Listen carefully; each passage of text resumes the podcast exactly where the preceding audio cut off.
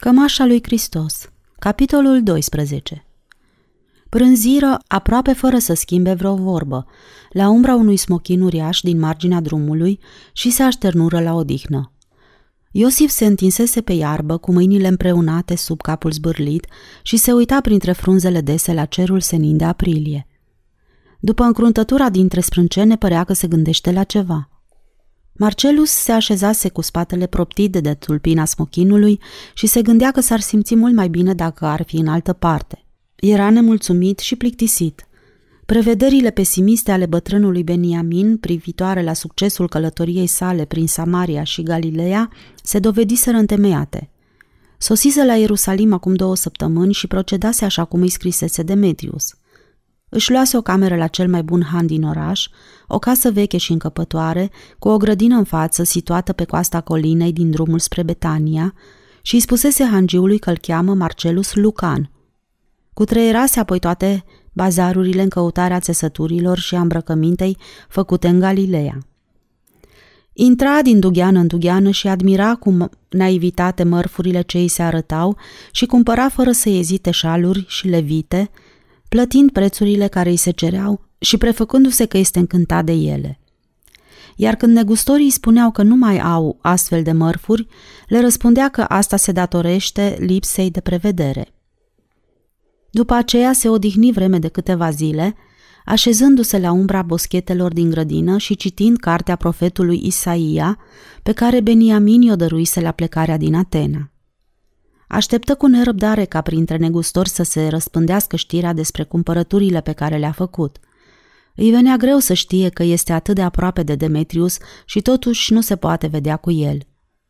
La urmă își zise că probabil și-a făcut un plan prea complicat pentru a putea ajunge în Galileea, deși nu era nevoie. Ar fi fost mult mai bine să meargă de-a dreptul la Beni Iosef și să-i spună că ar vrea să vorbească cu cineva care le-a cunoscut pe Isus în timpul activității sale – dar își zise că procedeul acesta ar putea să-l nemulțumească pe Demetrius, așa că renunță și așteptă ca timpul să-și facă efectul dorit. În după amiaza zilei a cincea din a doua săptămână de la sosire, se duse la Ben Iosef și intră în dugheană foarte calm pentru a face impresia că are intenția să cumpere ceva – deoarece constatase că aici, la Ierusalim, cel care vine să cumpere câte ceva de la un negustor se străduiește întotdeauna ca acesta să nu-i poată ghici intenția și în scopul acesta recurge la orice pretext. Unii intrau spunând că și-au dat întâlnire cu un prieten, alții veneau să întrebe în ce parte se găsește ulița cu tare, iar când dădeau să plece, se opreau întreagăt și întindeau mâna spre marfa care îi interesa. Dar cu astfel de pretexte totuși nu putea amăgi pe nimeni. Cu cât cumpărătorul părea mai indiferent, cu atât mai atent se învârtea și negustorul împrejurul lui. Se vedea limpede că în orașul sacru afacerile nu se puteau face decât în felul acesta, deoarece, dacă spuneai de la început ce urmărești, te putea expune să fii bănuit că urmărești cu totul altceva. Când intră pe ușa deschisă a dughenei, Marcelus cuprinse interiorul dintr-o singură privire pentru a constata dacă Demetrius este prezent – după lunga despărțire de el, își zise că nu va fi prea ușor să se întâlnească cu el față în față și să se prefacă indiferenți ca niște străini. Constată că în dugheana aceasta plină de tot felul de lucruri nu poate să fie și Demetrius, dar nu știa dacă se simte mulțumit sau dezamăgit de această absență, deoarece în realitate se temuse de revederea dintre ei. Pocnetul spetelor celor două războaie vechi se domoli și încetă în momentul când se îndreptă spre venerabilul țesător despre care bănuia că trebuia să fie Ben Iosef. Chiar dacă prezența unui tânăr roman în dugheana lui l-ar fi speriat, bătrânul evreu nu se trădă. Rămase așezat în fața războiului, amabil în atitudine, dar fără să pară umil. Din câteva cuvinte, Marcelus îi explică motivul pentru care a venit – Ben Iosef își legănă barba lungă și albă, apoi îi răspunse că tot ce lucrează el este numai pentru clienți care vin și comandă ceea ce le lipsește, dar nu are nimic de vânzare. Dacă dorește să-i facă îmbrăcăminte, îi va face cu plăcere și de bună calitate. Țesături de casă se găsesc și în bazare, dar mult mai bine ar fi dacă marfa aceasta ar încerca să-și o procure din regiunile rurale. Spunându-i aceste cuvinte, repezi suveica printre firele de urzeală și lovi odată cu jugul spetei de se cutremură tot războiul la care lucra. Acesta era semnul că, în ceea ce îl privește pe el, convorbirea este terminată. În apropierea lor erau patru bărbați, care în primul moment părură că se interesează de ceea ce spune străinul intrat în prăvălie, iar un băiețaș de vreo 12 ani, cu părul negru, se opri în, din hârjoană cu un cățel ca să-l poată auzi. Unul dintre aceștia era un tânăr grec, cu obrazul simpatic, așezat la războiul din apropierea celui la care lucra Beni Iosef. Marcelus își zise că acesta ar putea să fie Stefanos, prietenul lui Demetrius. Dincolo de războaie, lângă perete, erau așezați doi bărbați care semănau unul cu altul.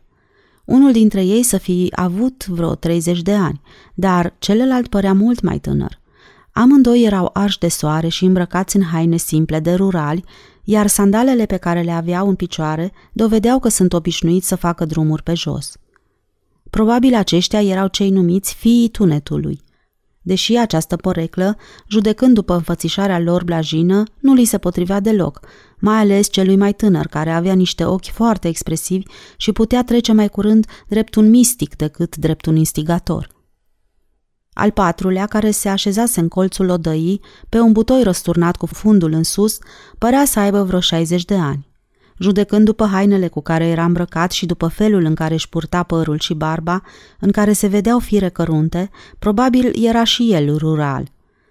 Înfățișarea lui de om obișnuit să-și petreacă vremea în soare și vânt dovedeau că nu se simte bine când este obligat să stea între patru pereți.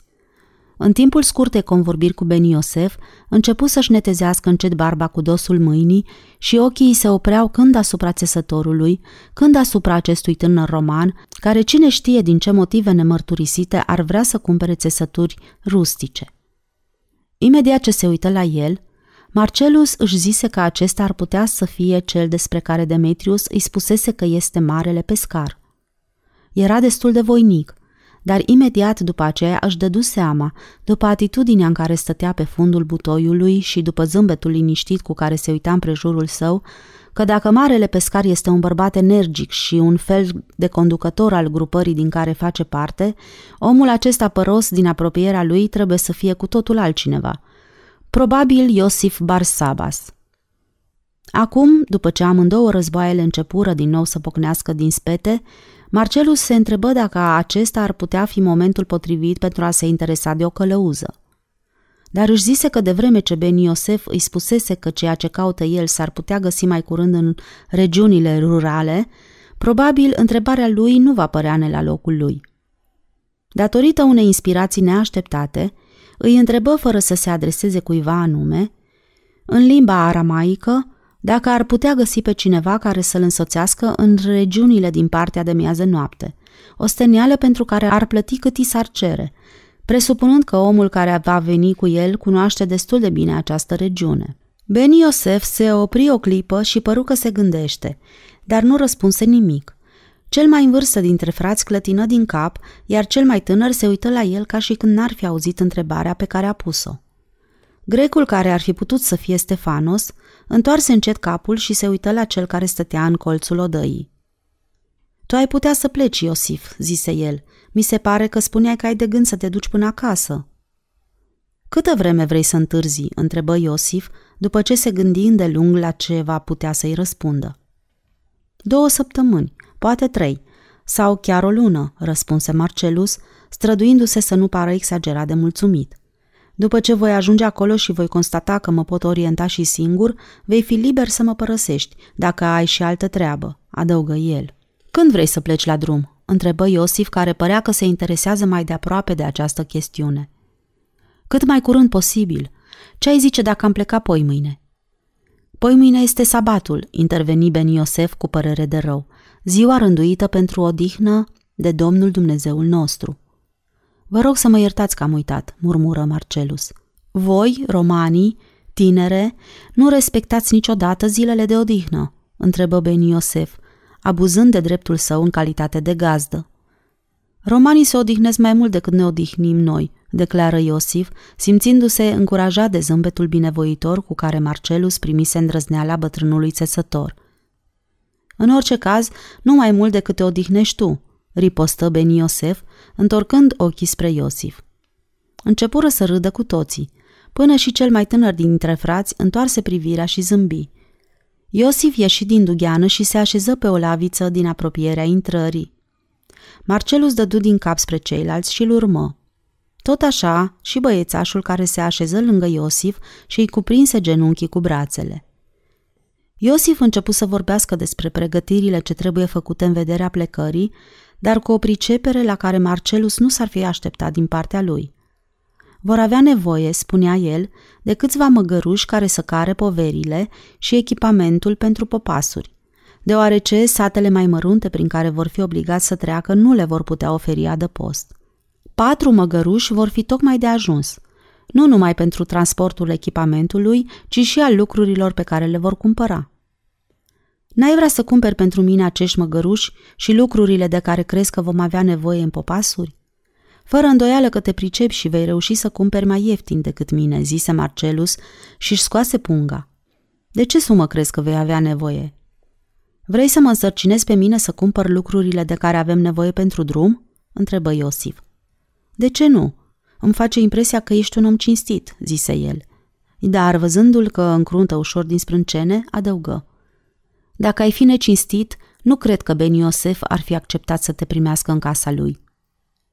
Iosif se uită la el cu coada ochiului, dar nu întoarse capul. Ce știi despre Ben Iosef și despre casa lui?" întrebă el bănuitor. Marcelus ridică din numeri. Am auzit vorbe bune despre el, răspunse Marcelus cu indiferență. Ben Iosef ține această dugheană de vreme îndelungată. Asta nu înseamnă nimic, ripostă Iosif. Se găsesc și pungași care au dughene de vreme tot atât de îndelungată. Iar când îl văzu pe Marcelus că dă din cap și răspunde, ai dreptate, adăugă. Măgărușii nu va fi nevoie să-i cumpărăm. Îi vom putea închiria, împreună cu un băiat care să aibă grijă de ei. Tot așa vom închiria și corturile și tot ce ne lipsește. Vrei să te îngrijești tu de toate astea? întrebă Marcelus și se ridică în picioare. Vom pleca în prima zi din săptămâna viitoare. Cât îmi cer pentru slujba pe care mi-o vei face?" Treaba asta o voi lăsa în seama dumitale, declară Iosif.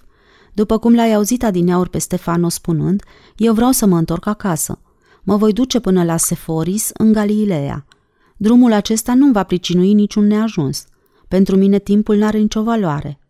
Îmi vei da mâncare și adăpost și îmi vei cumpăra o pereche de sandale noi. Eu am de gând să-ți dau ceva mai mult decât atât, zise Marcelus. În cazul acesta îmi vei da și un veșmânt nou, răspunse Iosif și, ridicând brațul, îi arătă mâneca sfâșiată a hainei cu care era îmbrăcat. Cu plăcere, răspunse Marcelus, apoi zise în șoaptă. Iartă-mă dacă te întreb, și păru că ezită. Ești evreu, nu-i așa? Iosif începu să râdă, apoi dădu din cap și-și trecu mâna prin barbă. Când se despărțiră, înțelegi că a doua zi după sabat să se întâlnească la poarta Damascului, înainte de răsăritul soarelui, Marcelus rămase încredințat că a pornit pe drumul cel mai bun. Iosif era un om cum se cade și fără îndoială îi va da toate informațiile de care va avea nevoie. Era exact omul căruia îi făcea plăcere să-și povestească amintirile. Simțindu-se mulțumit de felul în care a reușit să-și pregătească plecarea, se îndreptă spre piața care era ca un furnicar și trecu prin fața tarabelor și acordurilor pentru negustori, apoi se opri ca să asculte țipetele și protestele violente ale celor care se târguiau pentru câțiva pești sau o pulpă de vițel. Aerul se cutremura de larmă și toți se înjurau unul pe altul și făceau aluzii irreverențioase privitoare la originea celui cu care stăteau de vorbă. Insultele, formulate cu glasuri răsite, erau trecute cu vederea și uitate numai decât, ceea ce, dacă s-ar fi întâmplat în barăcile unde erau cantonați legionarii romani, ar fi provocat o vărsare de sânge.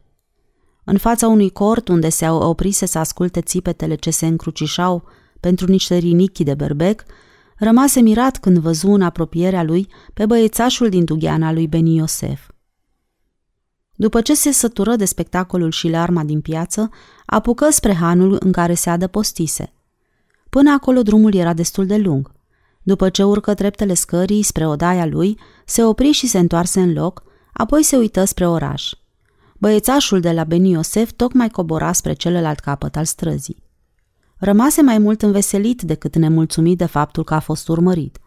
Dar adevărul e că oamenii aceștia aveau tot dreptul să se informeze despre el, în măsura în care aveau posibilitatea. Probabil voiau să știe unde este adăpostit. Dacă s-ar fi întâmplat să fie găzduit de procurator, atunci orice legătură dintre el și ei s-ar fi terminat. În aceeași seară, după cină, se așeză în grădină în mână cu sulul de pergament pe care îl dăduse Beniamin. Când ridică privirea, constată că Stefanos s-a oprit în fața sa. Putem vorbi între patru ochi? întrebă Stefanos grecește. Se îndreptă spre colțul cel mai îndepărtat al grădinii și Marcelus îi făcu semn să se așeze. Ai rămas mirat că nu l-ai văzut pe Demetrius?" întreb, începu Stefanos. La două săptămâni după ce ți-a trimis scrisoarea, a avut nenorocul să se întâlnească pe stradă și a fost recunoscut de tribunul acela cu care a avut conflictul de la Atena. Nu s-a luat nicio măsură pentru a fi arestat, dar Demetrius și-a zis că tribunul ar putea să încerce să se răzbune pe el. În cazul acesta, prietenii săi din Dugheana lui Beni Iosef ar fi putut să fie acuzați și noi n-avem niciun mijloc pentru a ne putea apăra. Spunem, Stefanos, unde a plecat Demetrius?" întrebă Marcelus, profund impresionat de această veste. Nu știu, stăpâne.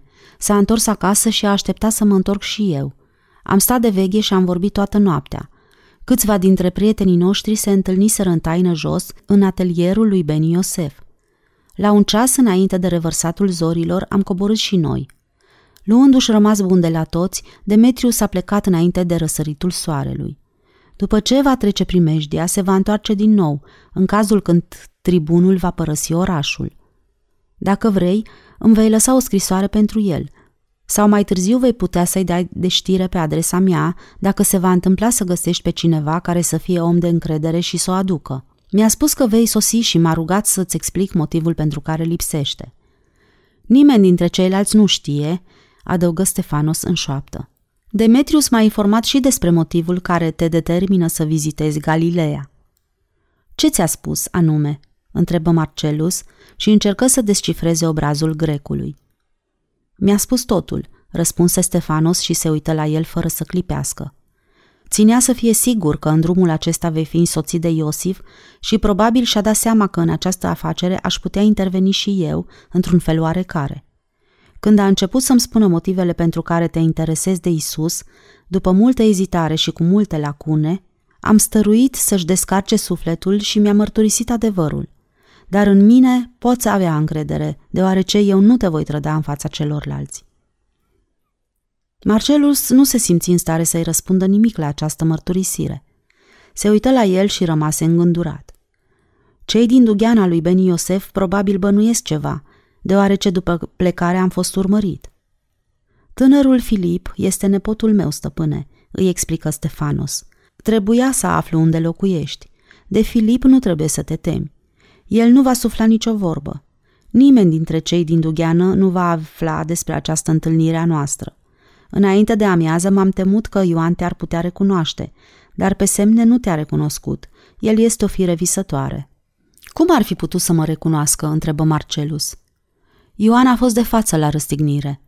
Probabil îți aduce aminte de tânărul acela care încerca să o liniștească pe mama lui Isus. Ce grozăvie! Ea a fost de față? Marcelus plecă ochii în pământ și își duse mâinile la frunte. Da, a fost de față, în cuvință Stefanos. Am fost și eu de față. Te-am recunoscut imediat ce ai intrat în dugheană. Cred că din pricina lui Ioan nu e nevoie să-ți faci nicio grijă, deoarece el nu și-a adus aminte. Ai fost foarte amabil. Pot să te servesc cu ceva?" Da, stăpâne," răspunse grecul și continuă în șoaptă. Ai cămașa la dumneata?" Marcelus dădu din cap. Poți să mi-o arăți și mie?" Sigur că pot," răspunse Marcelus. Vino cu mine." Acum erau de trei zile pe drum, dar numele lui Isus nu fusese încă pomenit nicio singură dată. Deși părea naiv, Iosif era totuși extrem de discret – Zâmbetul inocent ce îi tremura mereu pe buze îți dădea să înțelegi că este gata să-ți îndeplinească orice dorință. Se străduia în toate chipurile să-și dovedească respectul cuvenit unui tânăr roman care mai este și bogat, dar încolo toate nădejdile că va începe să vorbească de bună voie despre ceea ce îl interesa pe Marcelus se dovediră fără niciun temei. Aceasta fu ocazia când constată că sunt și lucruri pe care nici chiar un roman bogat și bine îmbrăcat nu le poate cumpăra – nici cu bani, nici cu vorbe bune, nici cu amenințări. Un astfel de lucru era și povestea lui Isus. Lui Marcelus nu-i trecuse până acum niciodată prin minte că în calitate de cetățean al Romei va avea și ocazii când această calitate nu îi va putea folosi la nimic sau va reprezenta chiar o piedică în calea scopurilor pe care le urmărește. Dacă erai roman și mai aveai și bani, în toate părțile lumii puteai obține tot ce poftești. Toate porțile și ușile se deschideau larg în calea ta. Mesele se întindeau, străinii pe care îi întâlneai în drum coborau din carigile de piață ca să-ți cedeze locul lor. În dughene negustorii dădeau brânci ca să te servească, lăsându-i pe ceilalți clienți să aștepte. Dacă sosea import cu întârziere, corabia te aștepta. Dacă nu era decât o singură cabină și aceasta ocupată, bogatul evreu care o plătise ți-o ceda fără să protesteze. Când făceai cuiva semn să se oprească, se oprea, iar când îi făceai semn să plece, pleca. Însă, dacă se întâmpla să pleci la drum și să cutreieri micile provincii din partea de miază noapte a Ierusalimului, sub pretextul că vrei să cumperi țesături de casă, dar în realitate pentru a te informa despre un teslar sărac care trecuse odinioară prin aceste regiuni, calitatea de cetățean roman se dovedea o piedică și banii pe care îi aveai nu-ți puteau folosi la nimic. Planul pe care Marcelus și-l făcuse la început nu îi se păru greu de executat. Iosif Barsaba, își zise el, va fi încântat de însărcinarea aceasta și se va simți mulțumit că va putea vorbi despre eroul său. Probabil își va închipui că va putea să-l convertească și pe el. Îi va face cunoștință cu oamenii de la țară care l-au cunoscut de aproape pe acest galilean. Aceștia îl vor pofti în casele lor pentru a-i arăta țesăturile pe care le au și chiar înainte de a se așeza pe scaun, vor începe să-i vorbească despre faptele lui extraordinare și despre întâmplările prin care a trecut. Dar constată că nimic din toate acestea nu se întâmplă. Este adevărat că oamenii pe care îi întâlnea în micile hanuri îl salutau respectuoși, iar după ce pleca din nou la drum și trecea prin câte un sat, îi arătau lucrurile pe care le aveau, dar despre Isus nu scoteau nicio vorbă. Erau curtenitori, ospitalieri și prietenoși, dar, deși îi se întâmplase ca de multe ori să fie tratat ca străin în locuri unde nici nu s-ar fi așteptat, nu se simțise până acum niciodată atât de singur ca între oamenii aceștia. Toți aveau cunoștință despre ceva, dar în fața lui nimeni nu pomenea nimic. Iosif îl introducea într-o casă și celor care îl întâmpinau le spunea motivul pentru care a venit. Oamenii se grăbeau să-i arate lucrurile cele mai bune și cele mai frumoase făcute la război. Dar apoi stăpânul casei schimba o privire fugară cu Iosif și ieșeau împreună din cameră, ca puțin după aceea să iasă din casă și nevasta, lăsându-l împreună cu câte o mătușă și cu copiii, așa că își dădea seama că a plecat și ea după soțul ei ca să stea împreună de vorbă cu Iosif. Însă și atmosfera acestei regiuni părea saturată de mistere. De pildă, în toate părțile pe unde trecea, vedea imaginea peștelui, săpată în scoarța unui sicomor sau desenată cu vârful toiagului în pulberea drumului măzgălită cu o bucată de var nestins pe zidurile de piatră care împresurau gospodăriile sau săpată cu cuțitul în tăblia câte unei mese de la hanurile unde se opreau. Demetrius îi spusese că această imagine este simbolul noii credințe, propovăduită de Isus. A doua zi de la plecare, în nădejdea că îl va putea determina pe Iosif să vorbească, îl întrebă ca din întâmplare. Ce înseamnă imaginea peștelui pe care o întâlnim în toate părțile? Iar Iosif îi răspunse, În părțile acestea peștele este hrana noastră cea de toate zilele. Marcelus rămase nemulțumit de răspunsul acesta evaziv și luă hotărârea să nu-l mai întrebe nimic. Proptit de tulpina unui smochin, Marcelus examina obrazul ars de soare al lui Iosif și se întreba la ce s-o fi gândit și cât are de gând să mai stea nemișcat ca să se uite spre cer. Iosif nu părea că își dă seama de neliniștea acestuia. Se ridică în picioare și se apropie de măgărușii pe care conducătorul lor îi lăsase să pască în timp ce el stătea întins la umbră. Văzând că frâul măgărușului din fruntea convoiului este atât de scurt, încât sângerase la gură, îl trecu peste urechile lungi și, după ce îl scoase, se așeză în iarbă și cu vârful pumnalului făcu alte găuri pentru catarame. Îndeletnicirea aceasta nu îi se păru ușoară, deoarece pielea frâului era veche și uscată – Înainte de a îl pune din nou pe cap, Tânărul se trezi și se uită la el curios. Vino încoace, măi tâmpitule, strigă Marcelus. Nu admit să chinuiești animalele acestea. Scoase apoi din chimir un ban de aramă și, întinzându-i, îi spuse Intră în casa aceea de acolo și ia-le la rând pe toate și adu puțină alifie, dar să nu vii fără ea. După ce tânărul coborâ în josul potecii, Marcelus mângâie măgărușul pe nasul catifelat și se întoarse spre Iosif, care acum se ridicase în capul oaselor și se uita la el zâmbind. Constat că îți plac animalele, zise el binevoitor. Da, răspunse Marcelus, îmi plac anumite animale. N-aș putea spune că măgărușii îmi plac în mod deosebit, dar nu-mi place să-i văd că sunt chinuiți. Vom fi obligați să-l supraveghem pe netrebnicul acesta care nu este bun de nimic. Marcelu se așeză lângă el, conștient că din momentul acesta Iosif a început să-l judece cu totul altfel. Îți plac florile?" întrebă Iosif după o lungă tăcere, care îi se păru și lui că a devenit penibilă. Sigur că da," răspunse Marcelus, adică de ce să nu-mi placă? Regiunea aceasta este plină de flori de câmp. Tocmai acesta este anotimpul când înfloresc. Foarte curând vor începe căldurile și toate se vor veșteji. Anul acesta sunt mai multe ca în alte dăți, zise el și făcu un gest larg cu mâna peste costișele de alurilor din apropierea lor. Ia uită-te ce bogăție de culori! Marcelu se uită în partea pe care i-o indica degetul cioturos al călăuzei sale, pe când glasul blând al lui Iosif îi tremura în auz, numindu-i toate florile din prejurul lui.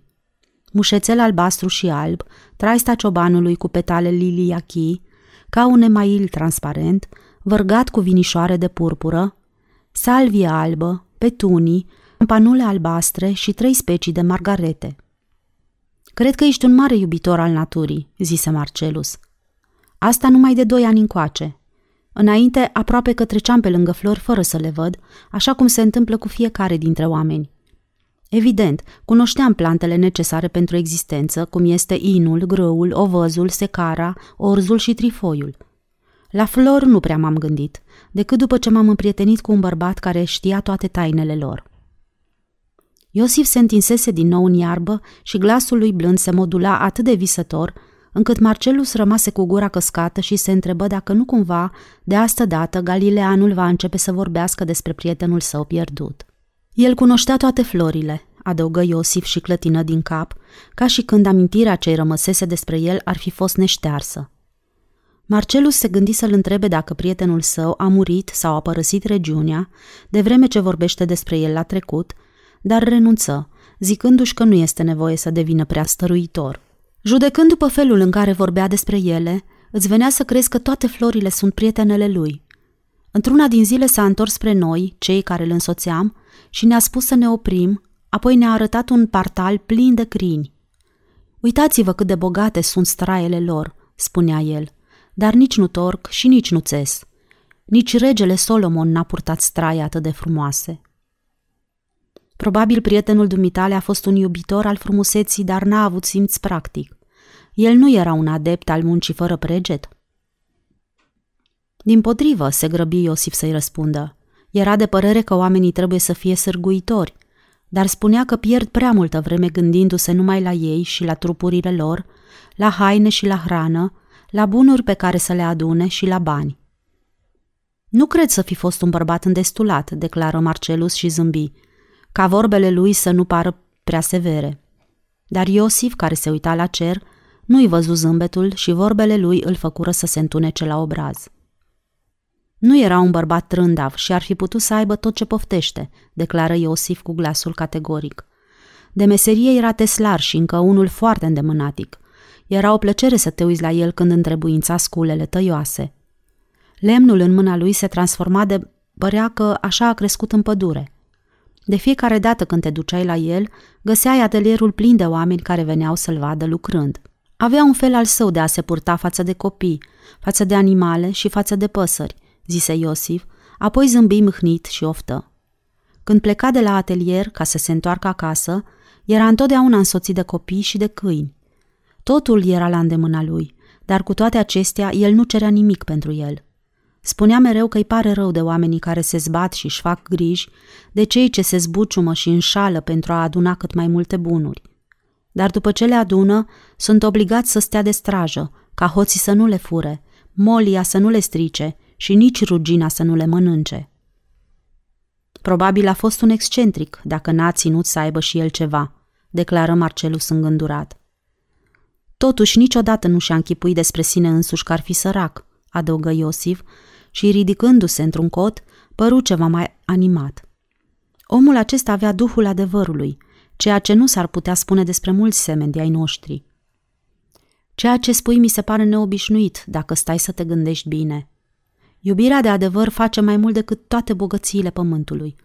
Când se întâmplă ca cineva să iubească adevărul mai mult decât bunurile pământești, ceilalți oameni se adună împrejurul lui. Aproape toată lumea ar vrea să fie cinstită, dar duhul adevărului nu-l poți avea atâta vreme câtă inima de poftele trupului și de lăcomia față de bunurile pământești. Acesta este motivul pentru care oamenii se adunau împrejurul acestui teslar și ascultau învățăturile lui. Omul acesta stăpânea duhul adevărului. În apropierea lui nu simțeau nevoia de a se feri și nici de a se preface, și nici să mintă. Prezența lui îi determina să se simtă tot atât de mulțumiți și de slobozi ca niște copii. Toată lumea se simțea în felul acesta când se apropia de el? Aproape toată lumea, răspunse Iosif și dădu din cap. Uneori se întâmpla ca oamenii care nu-l cunoșteau să încerce să-l amăgească în legătură cu ei și zâmbi ca și când și-ar fi adus aminte de ceva. Dar trebuie să știi, stăpâne, că duhul adevărului pe care îl poseda, omul acesta era atât de desăvârșit încât ar fi fost zadarnic să-i spui minciuni sau să te prefaci că ești altfel decât erai cu adevărat. Nu reușeai nici cu vorba, nici cu fapta, nici cu purtările. Și imediat ce oamenii și-au dat seama de această realitate, au renunțat la orice prefăcătorie și au început să spună de bunăvoie adevărul. Pentru mulți dintre ei situația aceasta părea cu totul nouă și le dădea o senzație de libertate. Acesta este motivul, stăpâne, pentru care toți țineau la el – nu erau în stare să-i spună minciuni, așa că îi spuneau adevărul și spunând adevărul se simțeau mult mai mulțumiți. Aceasta este o concepție cu totul nouă, declară Marcelus. Probabil prietenul dumitale, Iosif, era filozof. Cunoștea scrierile clasicilor? O clipă Iosif nu știu ce să-i răspundă și clătină din cap. Nu-mi vine să cred, răspunse el, dar el le știa pe toate. Probabil, printre oamenii bogați nu avea prieteni, dacă el nu era de acord cu adunarea de bunuri, zise Marcelus. Ai fi rămas mirat dacă ai fi putut vedea câți bogați veneau la el ca să-l asculte, declară Iosif. Îmi aduc aminte că, într-un rând, un tânăr bogat l-a ascultat-o după amiază întreagă. Înainte de plecare s-a apropiat de el și l-a întrebat cu sfială. Cum aș putea să câștig și eu ceea ce ai tu? Iosif făcu o pauză lungă și privirile îi rătăciră în altă parte, așa că Marcelus se întrebă dacă nu cumva a început să se gândească la altceva. Și ce i-a răspuns teslarul dumitale la această întrebare? I-a răspuns că el este prea adânc preocupat de posesiunea bunurilor sale. Dăruiește toate ale tale și urmează-mă. Și l-a ascultat? Nu l-a ascultat, dar i-a răspuns că i-ar face și lui plăcere dacă ar fi în stare să procedeze în felul acesta. A plecat profund abătut și tuturor ne-a părut foarte rău de el, deoarece ni s-a părut un tânăr extrem de cum se cade. Iosif clătină din cap și zâmbi îngândurat.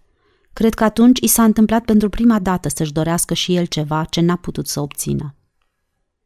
Teslarul acesta pare că a fost un bărbat cu totul neobișnuit, zise Marcelus a avut aceeași mentalitate ca orice visător, ca un poet sau un artist. Nu cumva se interesa de desen sau de sculptură? Evreii nu desenează și nici nu se ocupă de sculptură. Serios? În cazul acesta, personalitatea lor cum se manifestă? Se mulțumesc să cânte și să povestească basme. Ce fel de basme? În cea mai mare parte legende ale poporului nostru despre faptele oamenilor noștri mari, Până și copiii mici cunosc tradițiile și profețiile neamului nostru, zise Iosif și zâmbi, ca și când ar fi vrut să-i spună ceva confidențial. Am un nepot, stăpâne, pe care îl cheamă Iona. I-am dat numele acesta din pricină că s-a născut cu un picior răsucit, ca și bătrânul Iona despre care se vorbește în cărțile regilor. cel care a fost fiul lui Saul. Iona al nostru a împlinit șapte ani. Ar trebui să-l auzi pe el vorbind despre facere, despre potop și despre exod. Despre exod? întrebă Marcelus și încercă să-și aducă aminte. Nu știi nimic despre asta, întrebă Iosif mirat, dar îngăduitor. Știu ce înseamnă cuvântul acesta, răspunse Marcelus. Exod înseamnă plecare sau un drum de ieșire, dar nu mi-aduc aminte de întâmplarea la care te refer întrebuințând cuvântul acesta. Credeam că toată lumea trebuie să știe despre scăparea poporului nostru din robia Egiptului.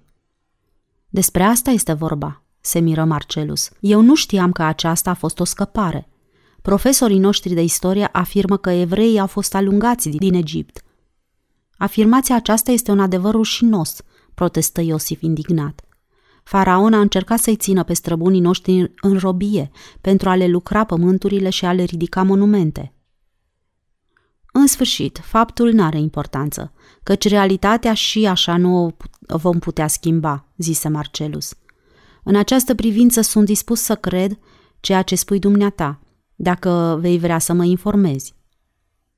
Te va informa micul Iona, după ce vom ajunge la Seforis. Este un băiat inteligent, adăugă Iosif și păru că în nemulțumirea lui s-a liniștit. Constat, Iosif, că ții foarte mult la nepotul acesta al dumitale. Da, micul Iona este tot ce avem. Soția mea se odihnește de mulți ani. Fica mea, Rebecca, este femeie văduvă. Pentru noi, Iona este o mare mângâiere. Probabil știi ce înseamnă să ai în casă un copil bolnav și olog. Este ceva mai bine îngrijit decât unul sănătos și tot se ocupă numai de el, probabil pentru a-l face să uite. De aceste privilegii Iona continuă să se bucure și astăzi, deși acum este vindecat. Vindecat? Vorbești despre piciorul lui? Se miră Marcelus. Cutele de la tâmple părură că îi se adâncesc când dădu din cap în semn de încuviințare, dar Iosif nu ridică nici de asta dată privirea. Se vedea bine că nu dorește să-l mai audă, punându-i și alte întrebări. Puțin după aceea păru că s-a trezit din adâncul gândurilor, căci zâmbi și, întinzând brațele în sus, se ridică în picioare. A sosit vremea să ne urnim la drum, dacă vrem să ajungem la Sihar, pe la apusul soarelui, zise el. În această localitate nu se găsește un han unde să ne putem adăposti. Va trebui să poposim peste noapte în apropierea fântânii lui Iacob. Ai auzit vreodată despre Iacob? întrebă el cu inocență. Nu cred să fi auzit ceva, admise Marcelus. Apa fântânii este atât de bună? Nu este cu nimic mai bună ca apa altor fântâni, dar aceasta durează de secole întregi. Apucaseră din nou la drum. Tânărul adună măgărușii care începură să pască, umblând după scaieți și îi porni. Iosif se întoarse în loc și, făcându-și mâinile punte peste ochi, se uită în lungul drumului pe care trecuseră. Curiozitatea lui Marcelus se trezi imediat.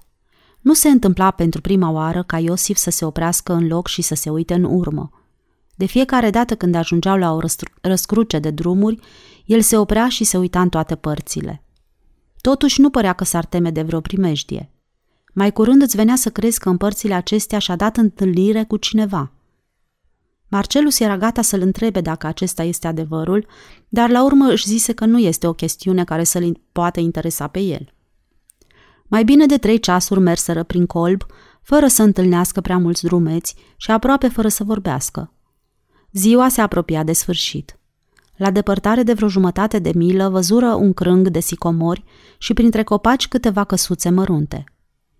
Acestea sunt casele din marginea localității Sihar, zise Iosif și se îndemnă la drum. Puțin după aceea, ajunseră la un mic grup de case joase, spoite în alb și cu acoperișurile aproape orizontale. Între acestea, pe marginea drumului era fântâna istorică. Din apropierea ei se desprinseră două femei și plecară, ducând pe umeri ulcioare mari cu apă. A treia tocmai se apropia și Iosif își domoli mersul pentru a-i da timp să scoată găleata grea și să-și umple ulciorul. Femeia se uită nepăsătoare în partea lor, lăsă ulciorul din mână și făcu ochii mari, ca abia după aceea să înceapă să scoată găleata.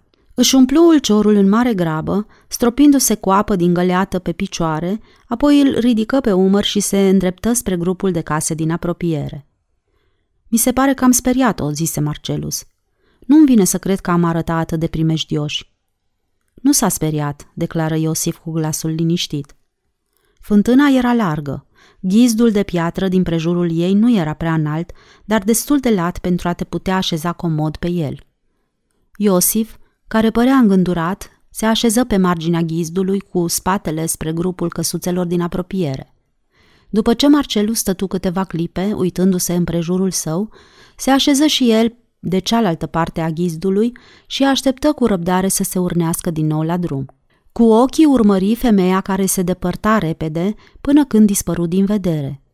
Dar imediat după aceea a apărut din nou, de asta dată fără ulcior, și apucă în fugă spre casa cea mai apropiată.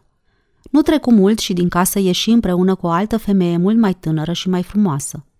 Se opriră alături și se uitară cu atenție spre fântână, apoi se apropiară încet, oprindu-se din când în când, ca să se uite una la alta și să schimbe câte o vorbă, ca și când ar fi fost speriate. Iosif, femeia de adineauri vine încoace și mai aduce cu ea încă una, dar mi se pare că nu vin după apă, zise Marcelus. Iosif tresări și întoarse capul în partea de unde veneau femeile. Apoi se ridică în picioare și se îndreptă spre una dintre ele care se repezi numai decât înainte. Schimbară câteva cuvinte împreună și îl văzu pe Iosif că începe să clatine din cap. Femeia cea mai tânără ridică ochii frumoși și mirați spre el și păru că stăruie, așa că Iosif clătină din cap cu energie, ca și când ar fi vrut să protesteze. La urmă întoarse capul încet spre Marcelus, iar privirea femeii se îndreptă numai decât spre el – Probabil Iosif le spusese să nu mai stăruiască, indiferent de subiectul despre care vorbeau. La urmă, femeia cea mai în vârstă se depărtă de ei și se întoarse încet în casă. Iosif se încruntă la față, ca și când s-ar fi învoit la ceva fără să vrea, și apucă din nou spre fântână. Din atitudinea lui se vedea totuși că are de gând să mai vorbească cu ea. Probabil va vorbi imediat ce se va oferi ocazia să se apropie de ea, fără să trezească curiozitatea acestui roman. După ce Iosif despachetă obiectele de care aveau nevoie în timpul popasului și întinse cortul pentru noapte între doi sicomori stufoși, îi spuse ceva în legătură cu obligația de a coborâ în sat ca să aducă pâine, deși Marcelus știa că au pâine de ajuns pentru a le ajunge de cină. Așa că înțelese că adevăratul scop este să vorbească din nou cu femeia aceea, căci se vedea destul de limpede din atitudinea lui că preferă să plece singur – Obosit de lungul drum pe care îl făcuse și simțindu-se nemulțumit de atitudinea misterioasă a călăuzei sale, Marcelus se întinse pe covorul așternut de Iosif în fața cortului ca să urmărească soarele cum coboară peste vârfurile copacilor, poleind acoperișurile caselor din sat. De ce o fi vrând Iosif să vorbească între patru ochi cu femeia aceasta? Despre ce voiau să vorbească? Probabil despre ceva grav – dar cum se poate ca ei doi să poată avea de discutat secrete? Galileanul era mort, prin urmare nimeni nu mai avea motive să persecute poporul pentru învățăturile și faptele lui. Tot așa, nici pentru amintirile pe care oamenii aceștia le păstrau despre el. Marcelus se simțea jignit. Nu se putea ca Iosif să-și închipuie despre el că a venit în această regiune săracă pentru a pricinui nemulțumirii oamenilor acestora – nu-i dăduse niciun temei care să justifice neîncrederea ce o dovedea față de el. Fără îndoială, dacă Iosif nu avea încredere în el, atunci îi va cerceta bagajul pentru a descoperi ceva suspect. În cazul când va scotoci printre lucrurile lui, va avea o mare surpriză, căci pe fundul sacului de bagaje este un veșmânt de origine galileană, dar va avea grijă ca pe acesta să nu-l găsească. Sfârșitul capitolului 12